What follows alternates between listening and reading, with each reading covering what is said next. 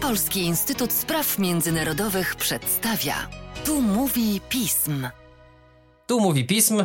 A dzisiaj spotykamy się w naszym nowym formacie, który nosi nazwę Fokus. W ramach tego formatu rozmawiamy z wybranym lub wybraną analityczką naszego instytutu i omawiamy wybrane kwestie z zakresu zainteresowań tej właśnie osoby. Dzisiaj porozmawiamy o tym, jak po wybuchu pełnoskalowej inwazji rosyjskiej na Ukrainę wygląda sytuacja dwóch ważnych europejskich organizacji międzynarodowych, do których należy lub to niedawno należała Rosja. Opowie nam o tym Stefania Kolasz, analityczka do spraw prawnych aspektów funkcjonowania Unii Europejskiej w programie Sprawy Globalne. Cześć Stefania.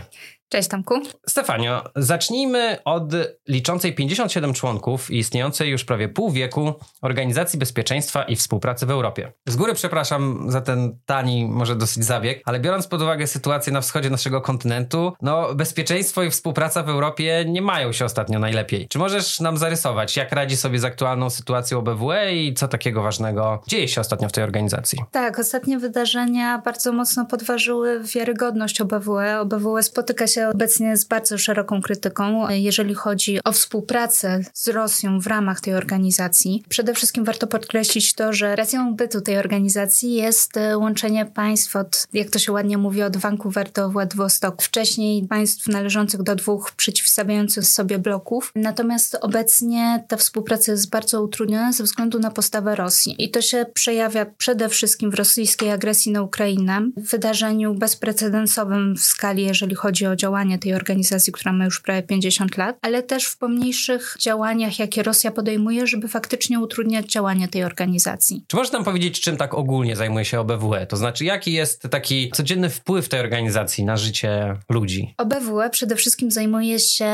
zachowaniem i rozwojem bezpieczeństwa, natomiast to bezpieczeństwo w ramach OBWE jest bardzo szeroko pojmowane, więc to są zarówno kwestie polityczne, ograniczenia zbrojeń, jak i kwestie gospodarcze i środowiskowe. Tutaj troszeczkę może mniej widoczne, ale też bardzo ważny wymiar ludzki, który skupia się na demokracji, prawach człowieka i to jest ten najbardziej widoczny dla społeczeństw wymiar. To jest na przykład obserwacja wyborów prezydenckich, to są różnego rodzaju treningi, szkolenia z zakresu dobrej administracji, instytucji demokratycznych, wsparcie dla społeczeństwa obywatelskiego. Także są to działania widoczne i ważne, chociaż może mniej nagłośnione niż na przykład działanie innych organizacji międzynarodowych. To powiedz nam, w jaki sposób ta organizacja decyduje o swoich działaniach? I tu właśnie tkwi problem, ponieważ OBWE działa na zasadzie jednomyślności państw. Czyli każde państwo jest w stanie co do zasady zablokować każdą ważną decyzję organizacji i w związku z tym OBWE jest obecnie w bardzo poważnym kryzysie, ponieważ Rosja blokuje zarówno decyzję o przyjęciu budżetu na kolejny rok, jak i wyborze państwa, które będzie sprawowało w przyszłym roku przewodnictwo. Potencjalnie pojawią się też problemy z obsadzeniem najważniejszych stanowisk w OBWE, ponieważ ich mandaty z sekretarz generalnej i szefów różnych ważnych instytucji, na przykład y, Biura Instytucji Demokratycznych Praw Człowieka. W Warszawie mają siedzibę, prawda? Tak, dokładnie, w Warszawie mają siedzibę, to też warto wspomnieć i podkreślić. Te mandaty wygasają w grudniu bieżącego roku. Oni byli powołani wszyscy w sumie tego samego dnia na trzyletnią kadencję, więc tu może się pojawić bardzo istotny problem.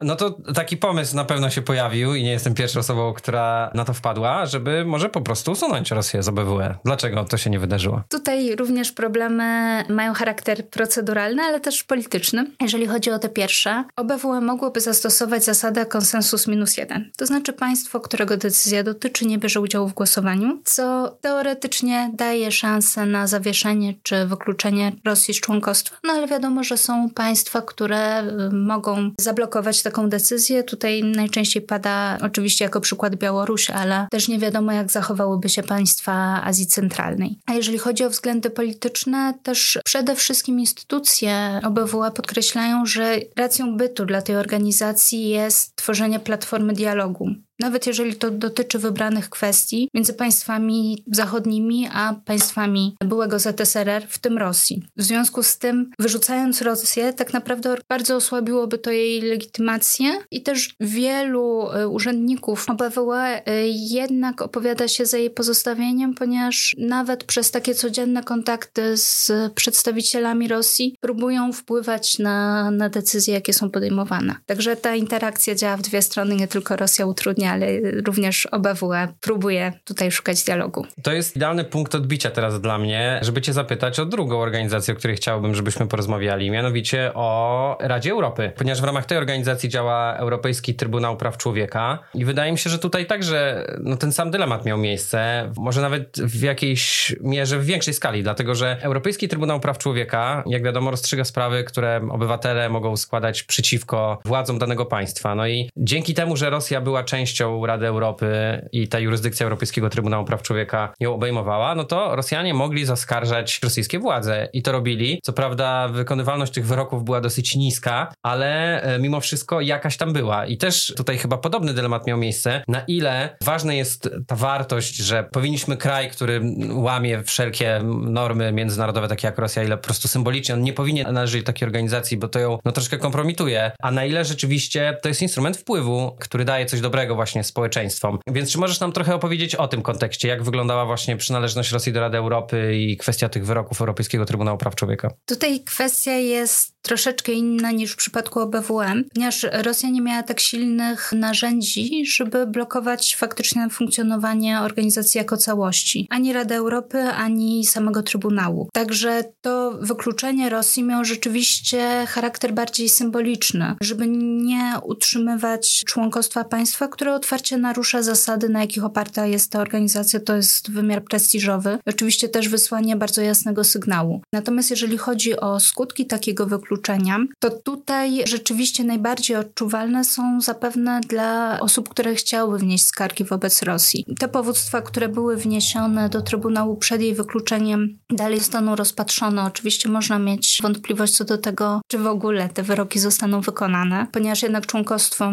Rosji zapewniało Radzie Europy pewne instrumenty, żeby ją do takiego wykonania wyroków przymuszać. No teraz jest tych instrumentów pozbawiona. Częściowo pozbawieni są ochrony również potencjalni skarżący. Oczywiście mogą skorzystać z innych instrumentów krajowych czy międzynarodowych, natomiast raczej będą one mniej skuteczne. To teraz może trochę porównując do OBWE, jeżeli chodzi o wykluczenie Rosji z OBWE, te skutki byłyby troszeczkę inne z perspektywy obywateli czy osób, które w jakiś sposób sprzeciwiają się władzom państwowym, ponieważ w ramach OBWE przede wszystkim nie istnieje taki skuteczny mechanizm wnoszenia skarg i widoczność organizacji dla zwykłych mieszkańców przejawia się bardziej w realizowanych projektach, a te zależą od współpracy władz państwa uczestniczącego, więc siłą rzeczy one nie były aż tak widoczne czy powszechne. Natomiast bardzo ważnym instrumentem, z którego mogą korzystać obywatele czy przedstawiciele społeczeństwa obywatelskiego, którzy działają w państwach uczestniczących, są te instrumenty wymiaru ludzkiego OBWE. To jest wsparcie dla organizacji pozarządowych, czy ostatnio nawet organizowana warszawska konferencja wymiaru ludzkiego, na której mogą otwarcie przedstawiać swoje zarzuty wobec władz, co no, co również jest e, ważną platformą wymiany informacji. Stefanie, chciałbym podsumować teraz trochę. Tak jak nam to przedstawiłaś, OBWE, rozumiem, paraliż e, decyzyjny trochę, zablokowanie tak, możliwości takiego bieżącego funkcjonowania tej organizacji. Z kolei Rada Europy, usunięcie, czy też równolegle Rosja sama, wiedząc już, że i tak zostanie usunięta, próbowała wystąpić z tej organizacji i już do niej nie należy. Z tych dwóch sytuacji, twoim zdaniem, płyną jakieś szersze wnioski dla społeczności międzynarodowej, jeśli chodzi o traktowanie obecności obecności Rosji w tego rodzaju organizacjach? Na pewno jest to kwestia bardzo zróżnicowana i zależy od mandatu poszczególnych organizacji, od sposobu ich funkcjonowania i od tego, jakimi środkami nacisku dysponuje na swoich członków. Z reguły nie są to bardzo szerokie możliwości, natomiast zawsze pojawia się ten dylemat, czy lepiej trzymać przyjaciół blisko, a wrogów jeszcze bliżej, czy też może nie, bo dążą do tego, żeby tą organizację niszczyć od środka. Natomiast to wyważenie interesów i samej organizacji poszczególnych państw członkowskich zawsze napotyka szeroką debatę. Tutaj na przykład Ukraina bardzo aktywnie działa na rzecz wykluczenia członkostwa Rosji ze wszystkich organizacji międzynarodowych czy regionalnych, których jest stroną, natomiast widać, że często te interesy organizacji jednak przeważają i to jest też e, taka droga w poszukiwaniu jakiegoś też zakończenia konfliktów wywoływanych przez Rosję. Także można na to patrzeć z różnych perspektyw. Na sam koniec chciałbym Cię zapytać w takim razie o rzecz następującą. Czy w e, publicznej debacie lub w takiej debacie eksperckiej pojawiają się pomysły jakichś alternatyw dla tych organizacji ze względu na to, że nie wiem, albo właśnie ich działalność została w jakiś sposób zastopowana, albo fakt, że Rosja tam nie należy, zmniejsza możliwość oddziaływania na ten kraj. Czy pojawiają się jakieś e, pomysły stworzenia albo y, wykorzystania już istniejących organizacji, żeby trochę jakby przejęły rolę tych organizacji, które, które się stają po prostu mało funkcjonalne? Na chwilę obecną raczej nie. Ewentualnie pojawiają się głosy o dalszej racji bytu OBWE. Póki co ta organizacja znajduje pewne drogi obejścia rosyjskiego weta i dalszego przetrwania, co pokazuje, że jednak odgrywa pewną rolę i jej państwa członkowskie widzą jej potencjał. Natomiast to, co robią organizacje międzynarodowe, które dalej w swoich szeregach mają Rosję, to raczej mm, kwestie zawieszenia, ograniczenia jej członkowstwa, to również bojkoty przez poszczególnych przedstawicieli w czasie wypowiedzi rosyjskich przedstawicieli, także póki co takich szerszych działań nikt nie planuje.